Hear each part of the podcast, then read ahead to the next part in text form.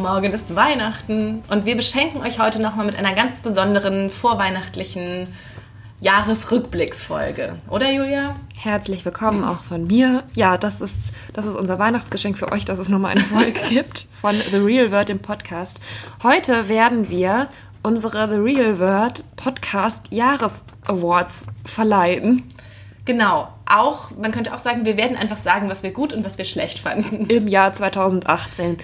Einen kleinen Jahresrückblick wollten wir mal starten und euch geben und ach ja, uns einfach ein bisschen daran zurückerinnern, was dieses Jahr so los war. Genau, und wir haben verschiedene Kategorien. Es wird, wird um Instagram-Accounts gehen, denen wir gefolgt oder auch entfolgt sind, Leute, die wir getroffen haben, Dinge, die wir gekauft haben. Und natürlich, ihr, für alle, die uns kennen, es wird nicht nur um die Höhepunkte gehen. okay, lass uns mal loslegen. Ja. Äh, mit welcher Kategorie wollen wir anfangen? Instagram-Obsession. Genau, Hast okay. Wem gefolgt, wem entfolgt und warum? Entfolgt bin ich eigentlich sämtlichen deutschen Influencern, weil wir haben ja auch unsere beruflichen Accounts mit Iconist und auch mit dem Podcast und ich finde irgendwie, es reicht, wenn man auf diesen Accounts sieht, was die ganzen Influencer so treiben, wo die sind, was die wieder für Klamotten auspacken und so weiter und so fort. Und auf meinem privaten Account hat mich das irgendwie, also erstens hat es mich einfach nicht mehr interessiert, was Caro Dauer oder Novalana Love oder wie sie alle heißen, machen und tun. Und ähm, es hat mich auch einfach, wenn es jetzt Leute sind, die ein bisschen näher an uns dran sind, beispielsweise aus der Berliner Modeszene zum Teil, ähm, mich einfach bisschen runtergezogen teilweise, das so zu sehen, ähm, was die Leute, also das hat mich einfach genervt, die Posts. Ja, also ich ähm, habe auch schon länger ganz, ganz vielen Leuten entfolgt, denen man einfach so, also es gab immer so eine Zeit, da ist man einfach so standardmäßig. Genau. So, so einem bestimmten Repertoire an Leuten gefolgt, denen ist einfach so jeder ja. gefolgt. Aber ich merke jetzt auch so manchmal, ähm, ich krieg voll viel, ich habe zum Beispiel nicht mitbekommen, dass Novalana Love geheiratet hat, was so früher so ja eine totale, eine totale Storyline in meinem Feed gewesen wäre. So, ja. sie kauft ein Kleid und all diese Sachen. Das ist sozusagen, da merkt man dann einfach, wie dass es einfach nur dort stattfindet und sonst gar keine Relevanz hat und man das einfach gar nicht bemerkt. Und ja. das finde ich aber ganz, ganz erleichternd und befreiend. Ich finde es auch total befreiend, dass man da einfach überhaupt nichts verpasst. Nee, und man hat ja auch, ich habe jetzt auch, wir haben ja auch gelernt, wie man Stories stumm schaltet. Jetzt kann man ja sogar Leute in seinem Feed stumm schalten, denen man aus irgendwelchen politischen Gründen vielleicht doch noch folgen muss. Das finde ich sehr angenehm und ich folge einfach tatsächlich fast nur noch Tierschutz-Accounts, Disney, mir. dir, Disney-Accounts und New York-Accounts. Also bei mir war es auch so, dass ich irgendwann, ich glaube, 1300 Leuten gefolgt bin oder Accounts und dann. Gott. Also ich bin genauso vielen Leuten und Accounts gefolgt, wie mir folgen und da habe ich jetzt stimmt irgendwas nicht mehr. Also es kann, das kann ich ja alles gar nicht bewältigen und man sieht ja dann auch noch gar nicht mehr alles, was einem so angezeigt wird. Dann bin ich wirklich mal rigoros runter durchgegangen und habe so 500 Accounts gelöscht und ähm, also ich wünschte, ich hätte sie gelöscht, aber sie gibt es natürlich trotzdem noch. Und es ist einfach, also zum einen ist es die Masse an, an Bildern, dass man plötzlich, man weiß man doch gar nicht mehr, wer ist das eigentlich, der ja. dann dir angezeigt wird. Ja. Ich kann dann die Menschen gar nicht mehr einordnen und es wird schon mal irgendeinen Grund gehabt haben, dass ich die mal angeklickt habe und abonniert habe, aber ich weiß es dann einfach nicht mehr. Und eben wirklich, dass es einem selbst, ich finde Instagram so ein cooles Social Media Ding oder so ein cooles Medium und es kann so viel Spaß machen. Und, aber es macht halt nur Spaß, wenn man das auch mit Dingen befüllt und mit Inhalten. Das hat man ja nun mal aktiv in der Hand, die einen erfreuen, die man schön findet, die man lustig findet, die man sich gerne anschaut. Ja, also genauso nutze ich das jetzt auch und habe wirklich nur schöne Dinge, die ich da so sehe. Ich merke allerdings, dass das so als Strategie nicht gut ist. Also weil ich keinem eigentlich auch, also ich folge auch nicht Leuten zurück automatisch oder so, die mir folgen und bin auch sehr schlecht darin, dann einfach nur um sichtbar zu sein, so irgendwie Kommentare oder so zu schreiben. Und deswegen ja. sehe ich halt einfach, dass bei mir nie jemand eigentlich einen Kommentar schreibt, weil ich das einfach nicht mache, weil ich solchen Accounts gar nicht folge. Ach so, doch, das mache ich eigentlich schon. Nee, und ähm, da habe ich so relativ wenig Interaktion, aber das ist mir eigentlich. Also ich muss okay. sagen, im Moment, ich habe so viel Spaß mit den Leuten, die ich über Instagram kennengelernt habe oder die mich vielleicht auch, auch über die Arbeit oder über meine Arbeit ähm, da gefunden haben oder ich habe sie gefunden, wir sind in Kontakt getreten und irgendwie finde ich das so witzig, wenn wir uns dann über die Stories schreiben und man die da trifft und man sieht ein bisschen, was die in ihrem Alltag machen und das erfreut mich einfach, dass Instagram wieder so ein bisschen bei mir für mein, für mein Leben sozusagen ursprünglichen Zweck zurückgefunden hat, nämlich sich mit anderen Leuten zu vernetzen und man nicht mehr nur dieses Ding hat, dass man anderen Leuten folgt und dann sieht, was die tun und dann sich klein und unzulänglich fühlt und denkt, warum kann ich das eigentlich nicht und warum ähm, haben die mit so einem Quatsch so viele Follower und das ist doch nur das ist doch nur irgendwie so eine Selbstbeweihräucherung. Ja, ich finde auch schön auf unserem, also auch auf dem Real World Podcast Instagram-Account, der natürlich winzig, winzig, winzig ist. Aber dafür, finde ich, ist so die Interaktion in den Stories und was so, dass so die Leute so irgendwie dabei bleiben, finde ich total schön. Und das ja, das genau das, das meine ich, dass man dann ist mir dann, wir kennen ja unsere Follower, also wir kennen jeden Einzelnen. Wir kennen jeden eigentlich. Einzelnen und wir wissen manchmal nicht eure richtigen Namen, aber trotzdem freut man sich dann, wenn ja. Keks 123 wieder schreibt oder so, ist jetzt nur ein Beispielname. Ja. Naja, genau. Gibt es denn jedem, gibt es denn einen Account, den du empfehlen würdest? Also, ich muss ja sagen, ich habe so ein bisschen ähm, ich weiß gar nicht genau, wie es war. Ich kam über, ich glaube, als Megan schwanger war oder irgendwie durch über irgendwelche Hashtags kam ich ähm, mal auf so eine ganz andere Seite von Instagram und ich folge jetzt tatsächlich auch.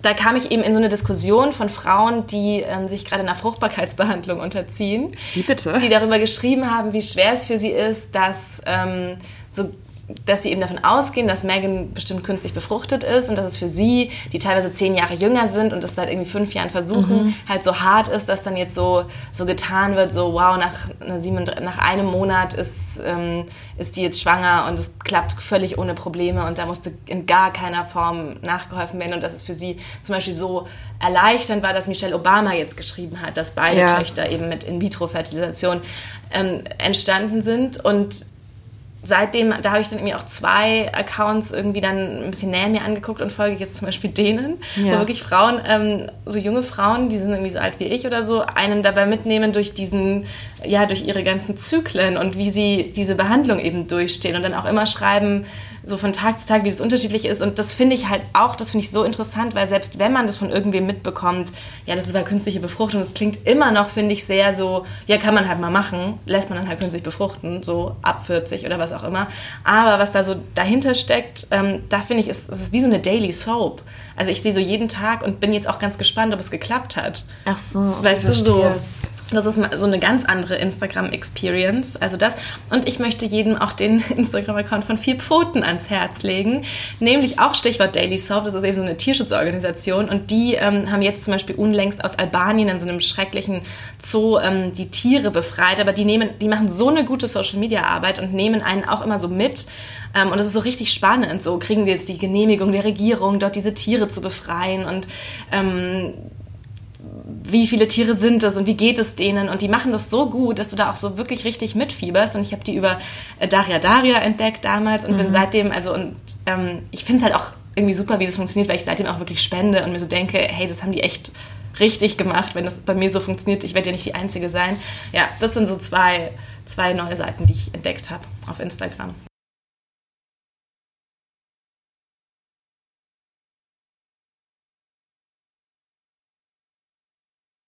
Ja, ich habe dieses Jahr tatsächlich so ein bisschen diese ganzen Bookstagram-Sachen entdeckt, äh, weil ja unsere Kollegin Anna und ich haben ja so eine, machen ja manchmal so Videos, in denen wir dann erzählen, was wir gerade gelesen haben.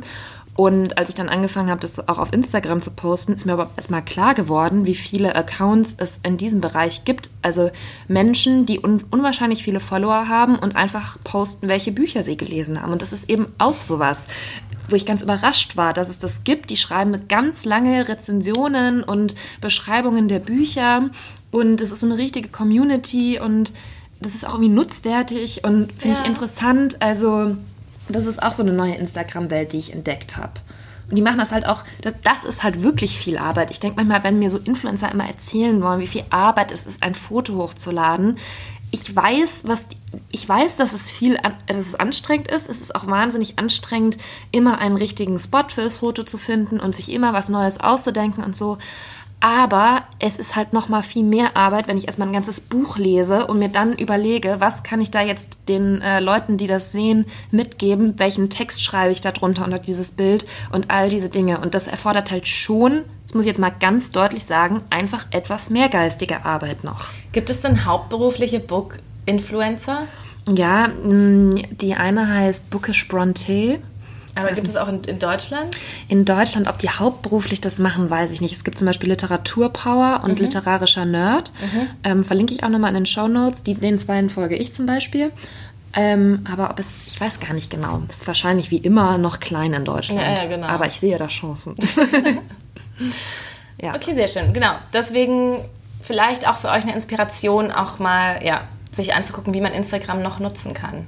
Meine Mutter nutzt Instagram ja auch ganz anders als wir. Das ist wieder so eine, so eine andere Welt. Da gibt es Leute, das sind wirklich so, so Frauen um die 50 oder so, die haben fünfstellige Followerzahlen, die haben vierstellige ähm, Likes und ja. unfassbares Engagement und hunderte von Kommentaren, wirklich. Und nach Minuten, also da würde jeder, jeder Influencer davon träumen, von, von diesen Zahlen. Und es sind aber einfach normale Leute, die aber so in so, einem, in so einer starken Community irgendwie organisiert sind oder keine Ahnung, dass die, dass die dann eine totale also dass sie dann ein totales, aktives... Ja, einfach so ein Netzwerk da aufbauen. Netzwerk oder? aufbauen, ja. Also vielleicht ist es dann so ein bisschen wie in den Foren. Ja, genau. Also wie Ja, die schreiben auch immer so, weißt du, ich wünsche euch einen schönen Montag, habt einen schönen Abend, habt mhm. einen tollen ersten Advent und darauf antworten dann 600 Leute das auch.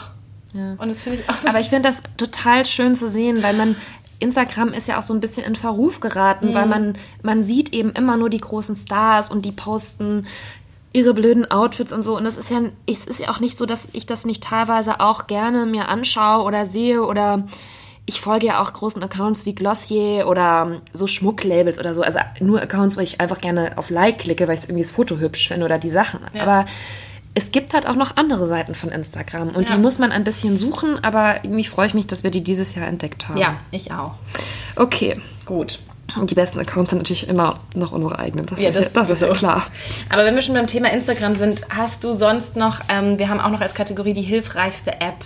Aus ja, Jahr. das ist tatsächlich auch was, was ich über Instagram entdeckt habe, nämlich die App Happy Not Perfect. Die mhm. gibt es jetzt auch im deutschen App Store, wohl seit einiger Zeit, aber als ich das erste Mal geguckt habe, gab es noch nicht.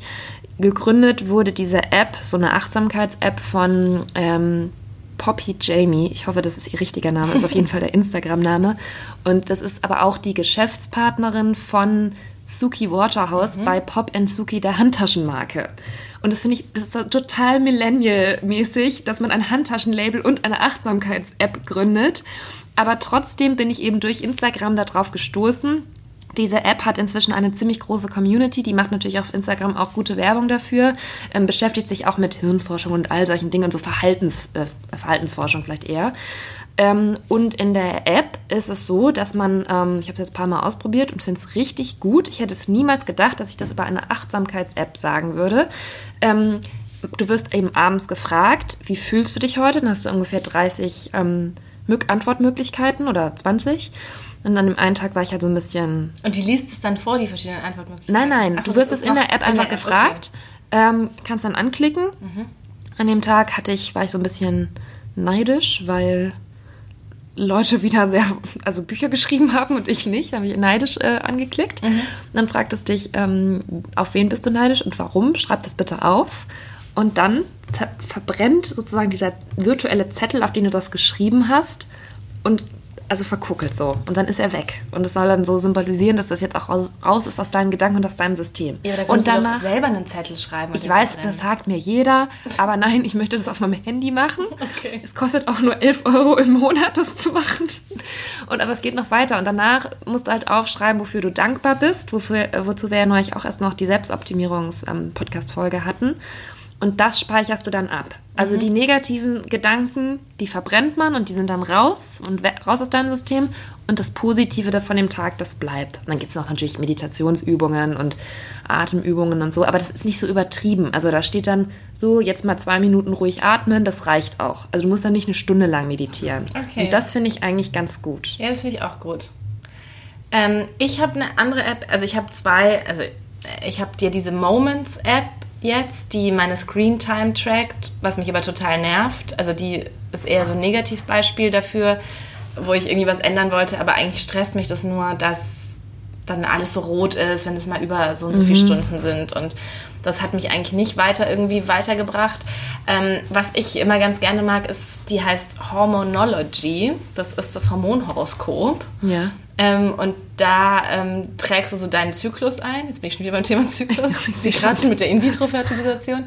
Und ähm, kannst dann für jeden Tag nachlesen, wie es dir geht und warum. Und das ist tatsächlich was, wo ich dann jetzt so viel mehr gemerkt habe, wie wirklich, wie wir wirklich so ein, oder ich jetzt zumindest, schon so ein Spielball der Hormone bin und dass, es, dass ich wirklich Unterschiede merke und das dann auch so beschrieben ist, an dem Tag mhm. würde es dir helfen oder heute würde es dir helfen, ähm, viel Kohlenhydrate zu essen, weil du brauchst das als Serotonin Vermittler, ah. ähm, weil das nämlich heute alles absinkt und das kannst du unterstützen, indem du das und das machst. Und bei mir das ist es halt ja so, und ich habe so einen relativ, für alle, die es interessiert, einen regel, sehr regelmäßigen Zyklus eigentlich, sodass das auch wirklich dann ja. Ähm, so mehr oder weniger stimmt und ich dann wirklich denke, okay, deswegen ist das so und man so ein bisschen versteht und man dann auch nicht mehr ganz so sozusagen so frustriert darüber ist, dass es einem heute vielleicht schlecht geht, weil man irgendwie mhm. weiß, es liegt daran und es wird auch man kann dann gucken, was passiert übermorgen oder so. Da wird es dann aus den und den Gründen wieder anders.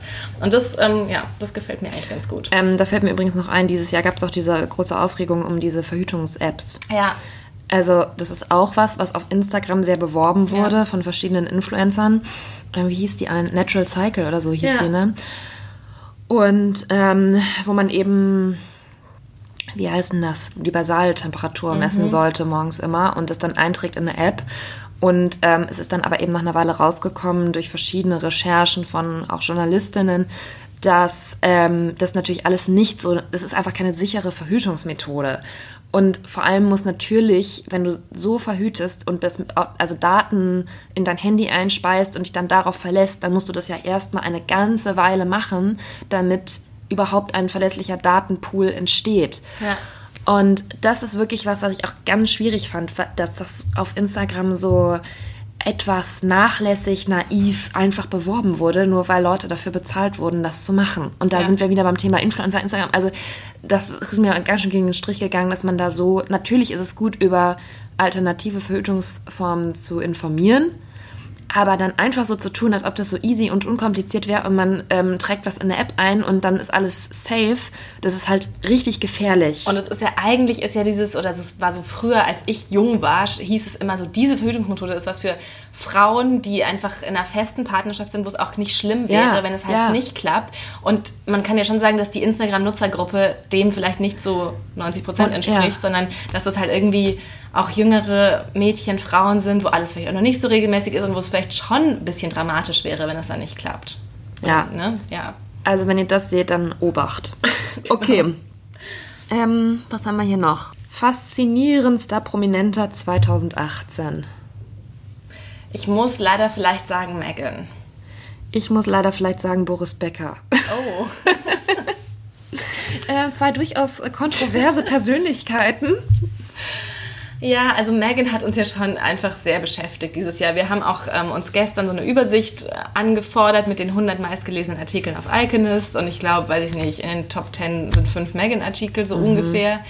Was ja schon zeigt, dass also Meghan Markle. Meghan Markle. Nicht mehr Meghan Markle. Nein, Herzogin. Herzogin Meghan von Sussex. Yes, die Duchess.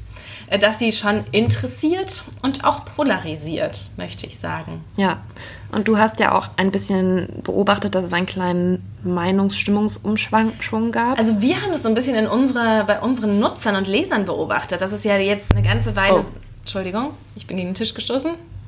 Ähm, wir haben ja auch bei unseren Lesern und Nutzern beobachtet, dass es eine ganze Weile so war, dass alle sie geliebt haben und wenn wir irgendeinen Witz oder so gemacht haben und was gepostet haben, dann wurden wir gleich irgendwie dafür angegangen, wir wären ja nur neidisch. Natürlich sind wir neidisch, aber trotzdem.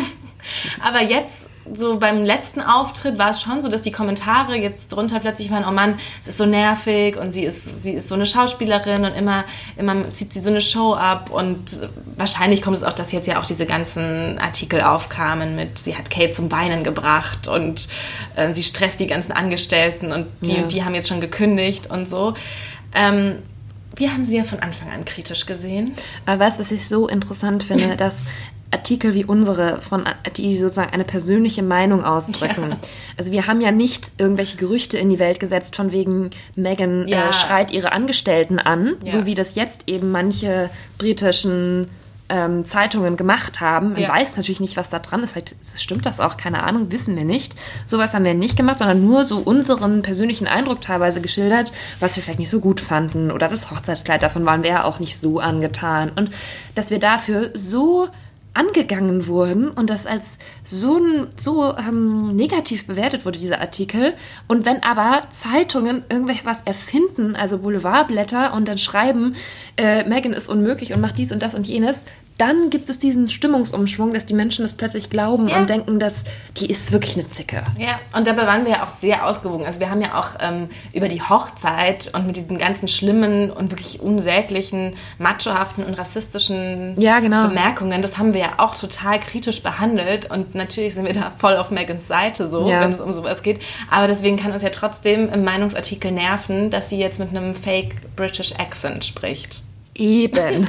So. Oder mich hat jetzt auch echt genervt, dass sie diesen Bauch, dass sie auf dieser Bühne stand bei diesen British Fashion Awards und die ganze Zeit ihren Bauch umklammert hat. Ja, und da hat man ja auch auf Instagram gesehen, oh Gott, heute reden wir sehr viel über Instagram, dass wirklich viele sich darüber auch so ein bisschen mokiert haben. Ja. Es war nicht fies, aber ich fand schon lustig, weil das ist einfach eine Person des öffentlichen Lebens und man interessiert sich für sie und es waren so harmlose Späße, die jetzt mal auch gemacht wurden. Und, und nicht nur äh, Megan ist so toll und Female Empowerment hier und und so. Und das finde ich aber auch okay. Ich meine, sie stellt sich da auf diese Bühne, sie weiß, dass 100 Millionen Menschen das ja. dann sehen werden.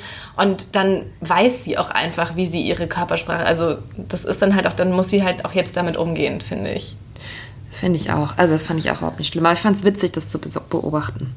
Ja, zu Boris Becker. Ja, oh, ich mag ja Boris Becker. Ich mochte Boris Becker nie. Ich fand das schon von Kindheit an irgendwie nervig, weil dann ja, ähm, früher habe ich ja immer Frau im Spiegel gelesen bei meiner Oma und war da immer sehr gut informiert über sämtliche deutschen Prominenten und über die Königshäuser. Daher habe ich eigentlich mein ganzes Wissen. Ähm, und weiß nicht, ich fand das irgendwie so komisch mit dieser Familie und dann kam plötzlich dieses Kind aus der Besenkammer und, und so weiter. Und ähm, jetzt finde ich aber, dass er sich so, dadurch, dass er ja immer äh, bei Eurosport die Tennisspiele kommentiert und da sieht man einfach, wie froh er ist, in diesem Sport zurück zu sein und darin so aufgeht und das so nett und ähm, gut macht, finde ich einfach richtig cool. Also ich bin ja ein bisschen älter als du, Julia. Und ich ja. habe noch so ein bisschen mitbekommen, also natürlich nicht, als er Wimbledon gewonnen hat, aber dann so die Zeit, meine Mutter war immer so ein totaler Tennisfan. Ja. Und als ich klein war, ich weiß ja noch, wie sie stundenlang Tennis geguckt hat und immer bei Boris mitgefiebert hat und wirklich so das ganze, das ganze Land gefühlt. Das war ja so ein ganzes, und ich, ich finde, also ich, ich finde total schade, dass hier so in Vergessenheit gerät, was für ein cooler oder was für ein guter und außergewöhnlicher Sportler er damals war. Weil das einfach sowas war, das war so es war wie so bei der Fußball-WM oder so, dass so ein ganzes Land so einem Menschen ja.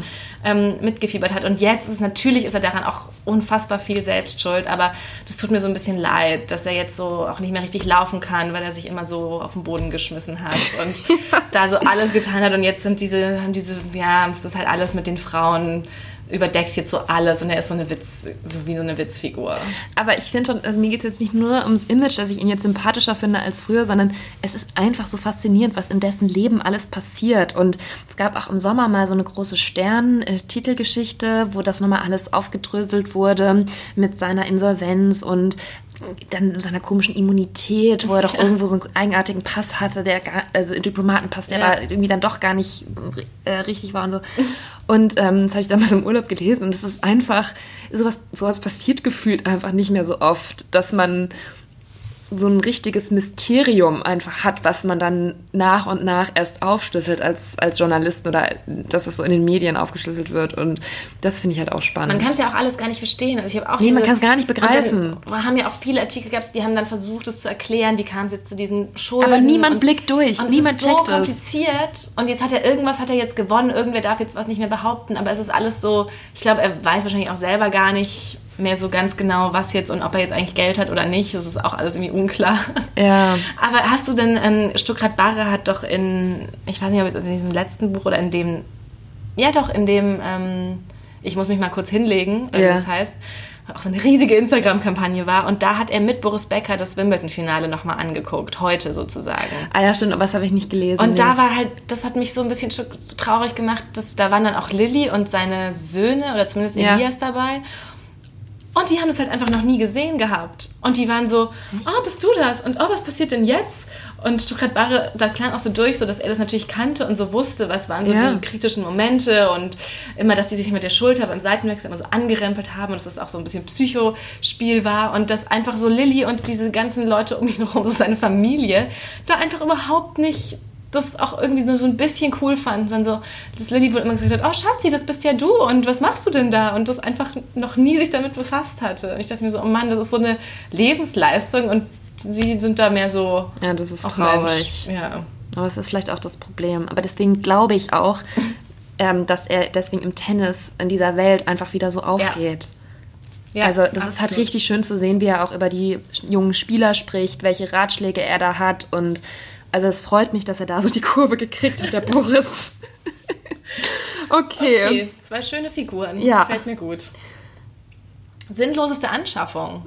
Ja, das passt auch dazu. Und zwar hatte ich doch im Sommer mal diese große Tennisphase, die jetzt auch wieder sehr abgeebbt ist.